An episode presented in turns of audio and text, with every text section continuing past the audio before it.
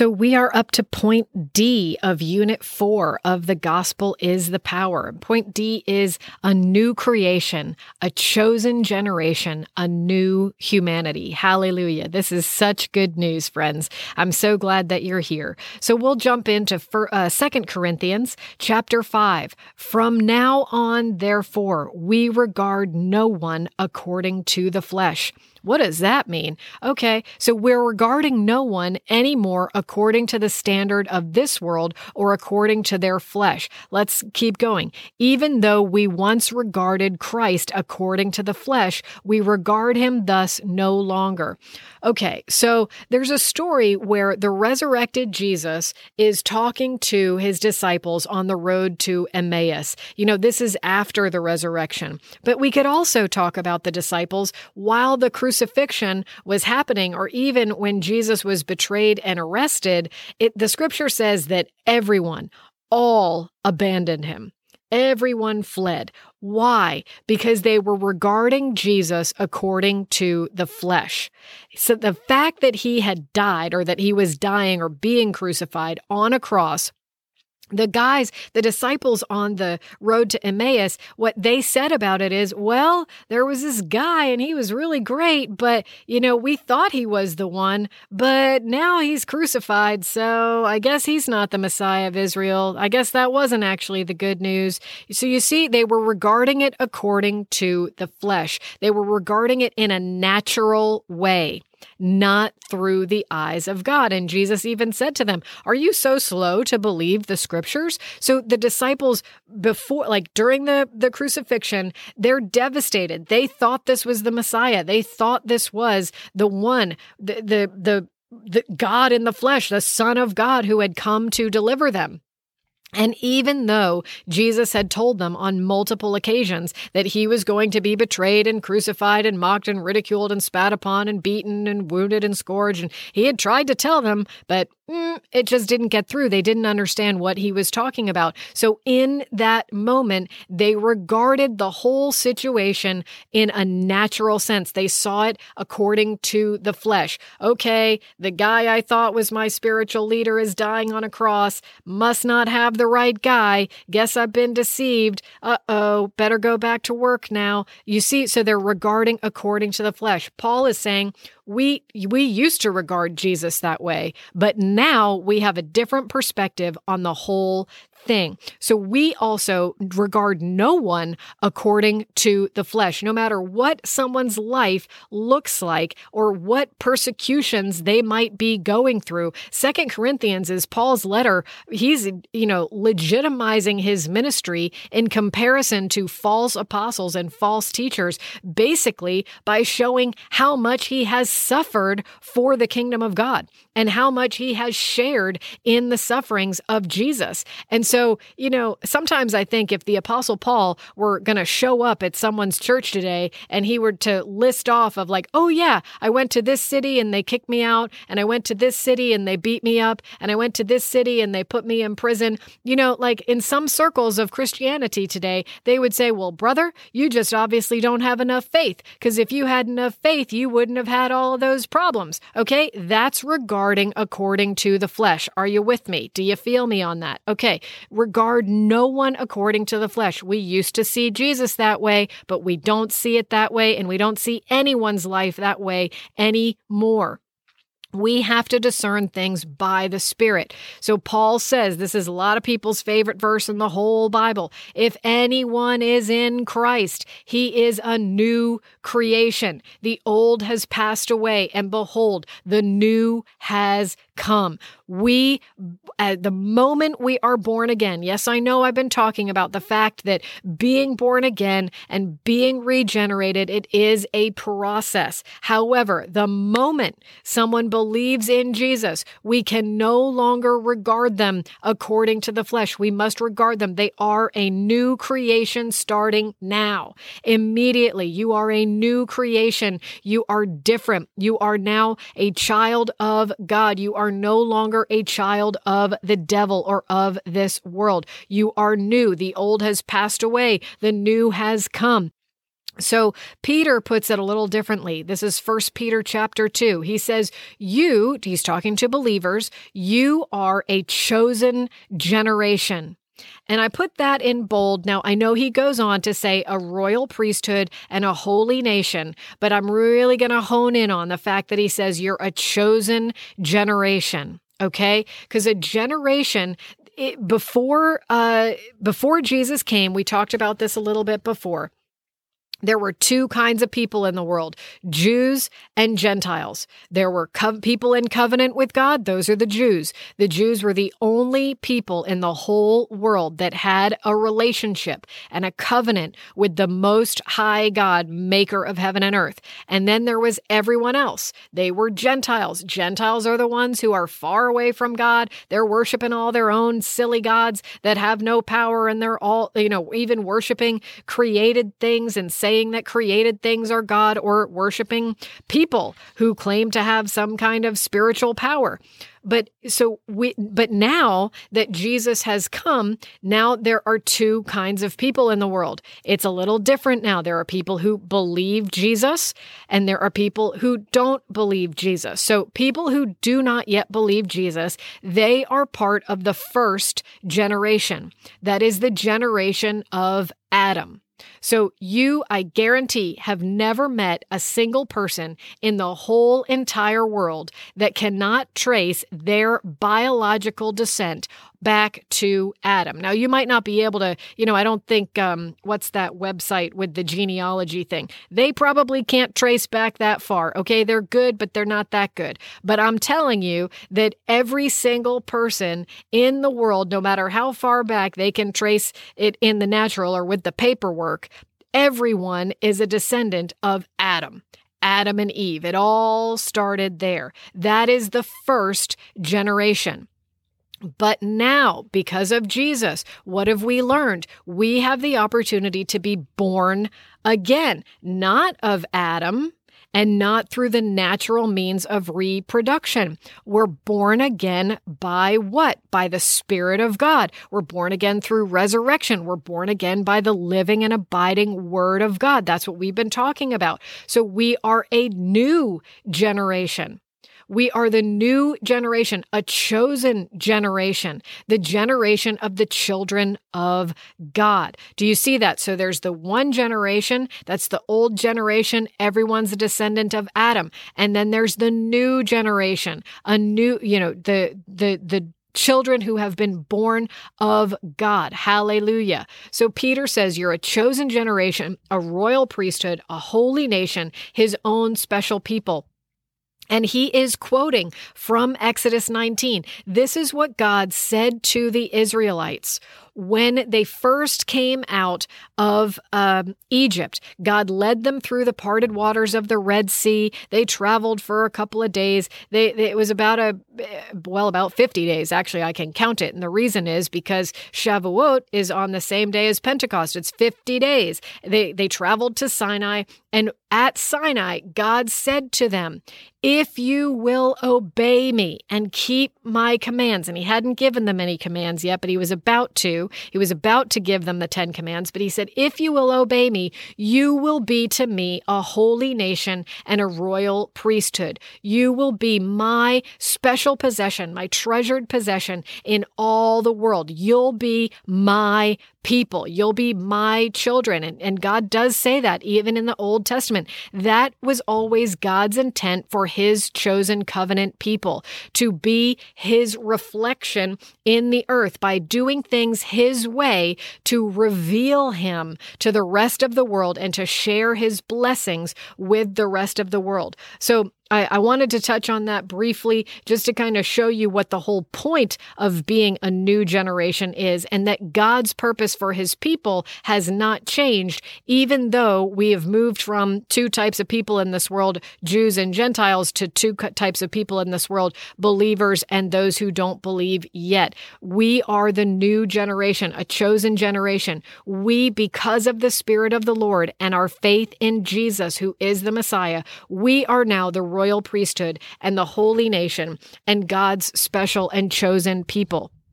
God still has a covenant with the Jews. That's a whole different story. As I've told you before, that's a whole different class, but we're just focused on that we are a chosen generation. So Paul also talks about in Ephesians 2. This is one of my favorite passages. It's so awesome.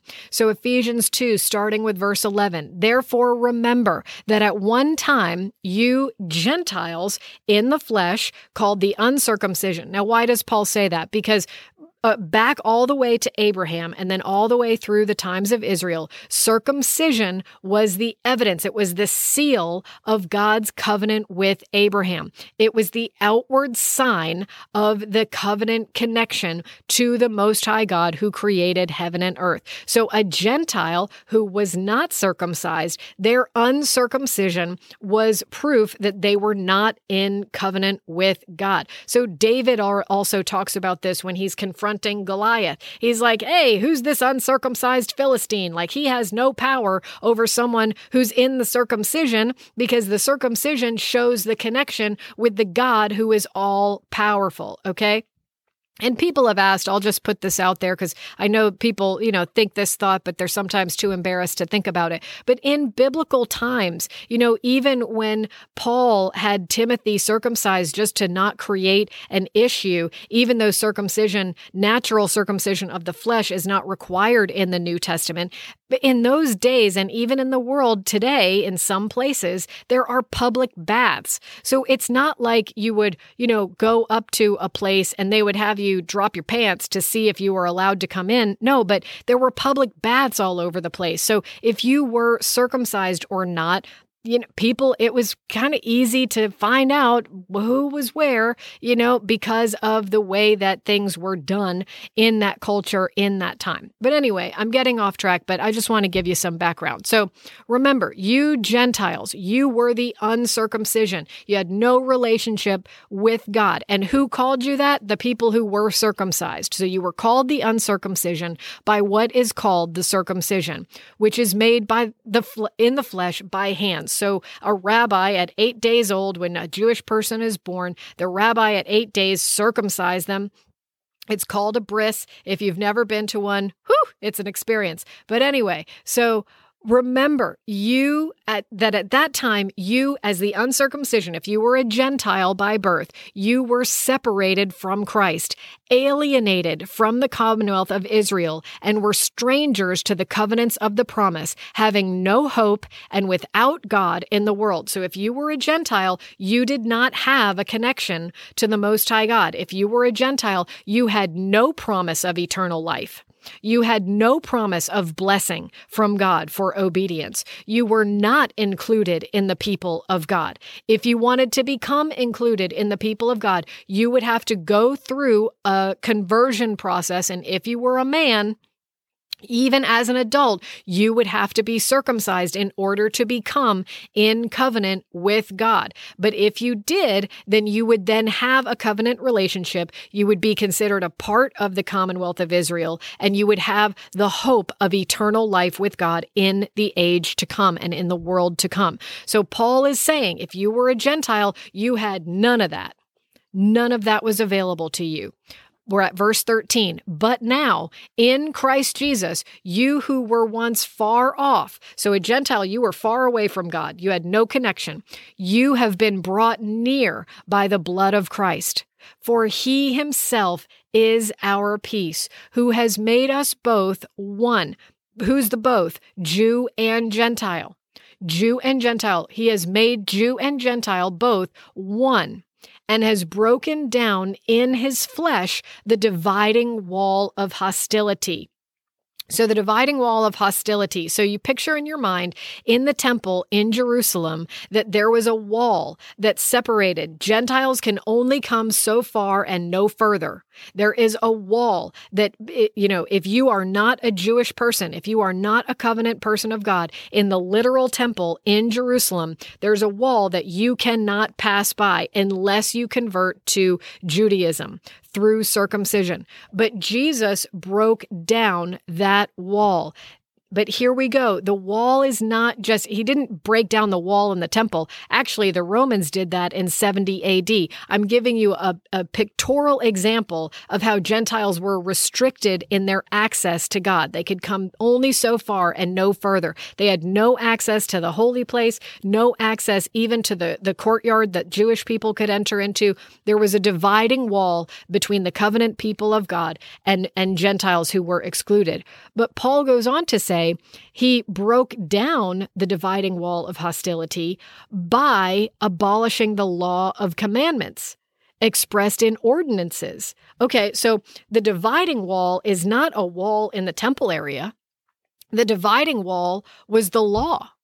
So the law is what prevents a Gentile from being able to have access to God. The law is the reason why Jews would not even eat with a Gentile or why Jews in their uh, zeal to obey God looked down so much on Gentiles and, and would not affiliate themselves with them or shook the dust off of their feet when they would come back into Israel from Gentile places to, so to show that they were distanced from all of the practices of the Gentiles and not participating in the things that Gentiles do.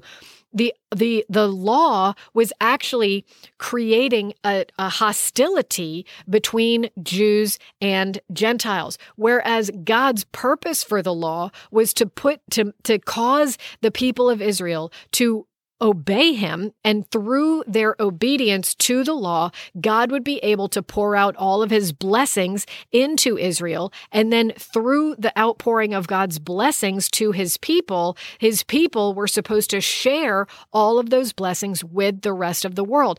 God has always been trying to bring all of the world back to him, but he chooses the minority, he chooses the unlikely one to bring the blessing to the masses. So if you want to get connected to God in the days of Abraham, the only person in the whole entire world with a connection to the Most High God was Abraham.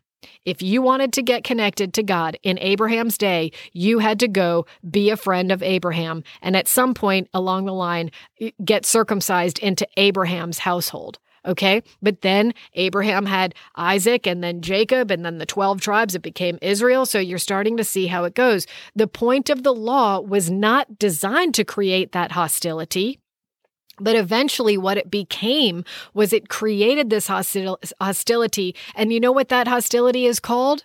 Religion. Have you ever met a religious person? I know I have. You know what? They're miserable. They're miserable people. And all they do all day long is judge everybody. But do you know why they do that? Because all they do all day long is judge themselves by the standard that they have set up. They are hostile against themselves and they are hostile against everybody else because they are so self righteous that they are trying to attain righteousness before God on their own.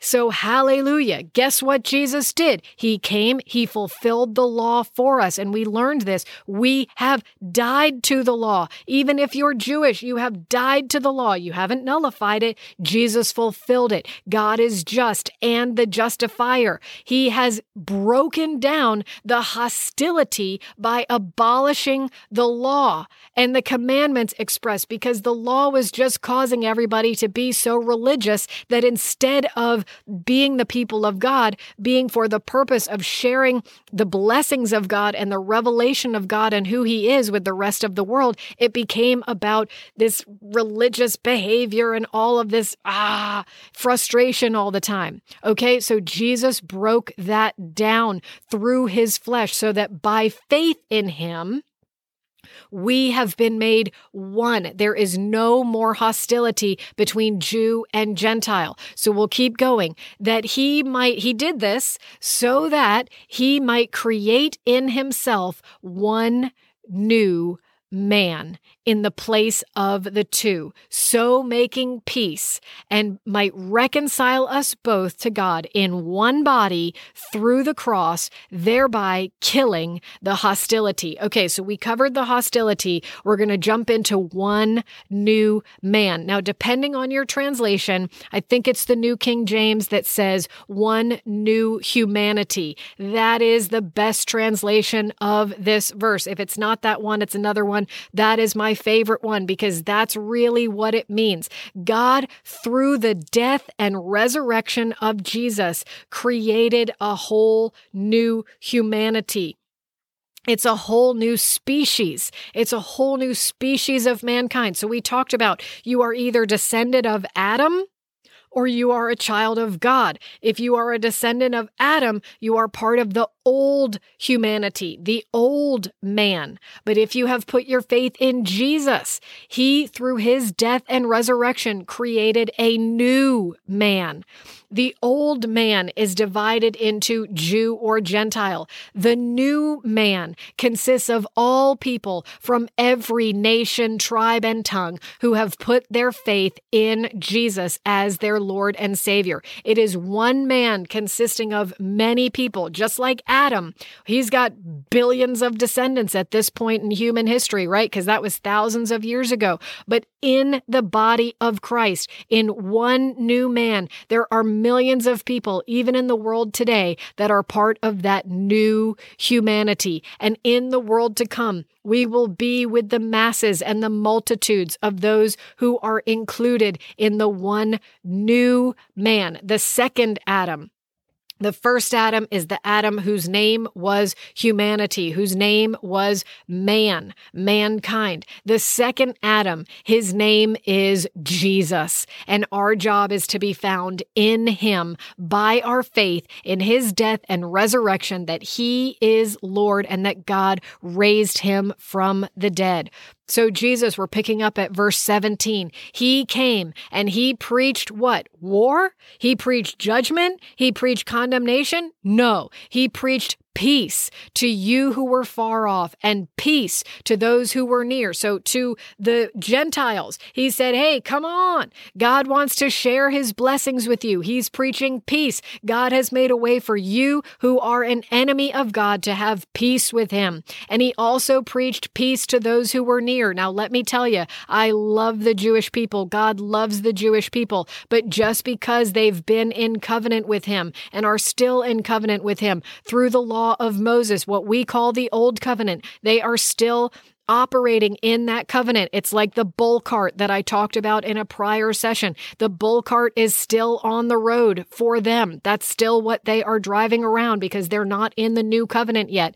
And Israel, if you know the history of Israel, as unfortunate as this is, even though they were in covenant with God, they have miserably failed to be able to attain the righteous standard of God.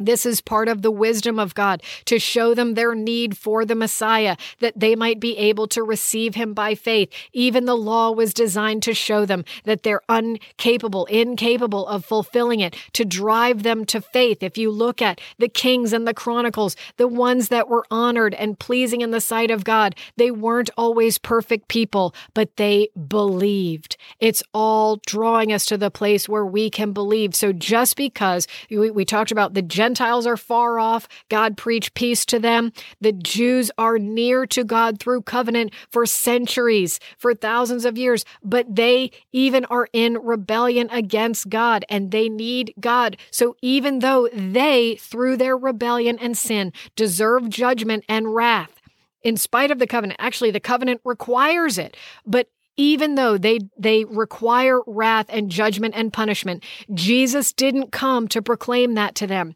jesus came to proclaim peace peace, a way of peace with God in spite of your sins, in spite of your unrighteousness. Jesus fulfilled it for you so that you can have peace with God. Verse 18, for through him we both, Jew and Gentile, have access in one spirit to who? The Father. We've been adopted by the Father, so we can call out to Him as our Father, as our Abba, as our Daddy, as our loving Heavenly Father. So then, you are no longer strangers and aliens. You are now fellow citizens with the saints. We talked about this before. Who are the saints? The saints are the one from Daniel 7. The saints are the ones who are going to inherit the kingdom. The kingdom of God will be handed over to the saints. When you believe in Jesus, you become a citizen with the saints. Hallelujah.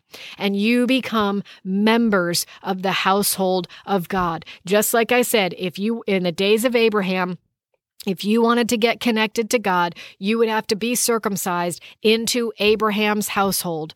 Well, now, through faith in Jesus, you become a member of the household of God. Jesus is the Son of God. When you place your faith in Him, you become a fellow citizen with the saints who are born again to a living hope, the eternal life in the world to come with God, dwelling with God forever. And you become members of the household of God, sons and daughters of God who can call him Father. He has come to preach peace. He has come to call us a chosen generation and a new humanity all together.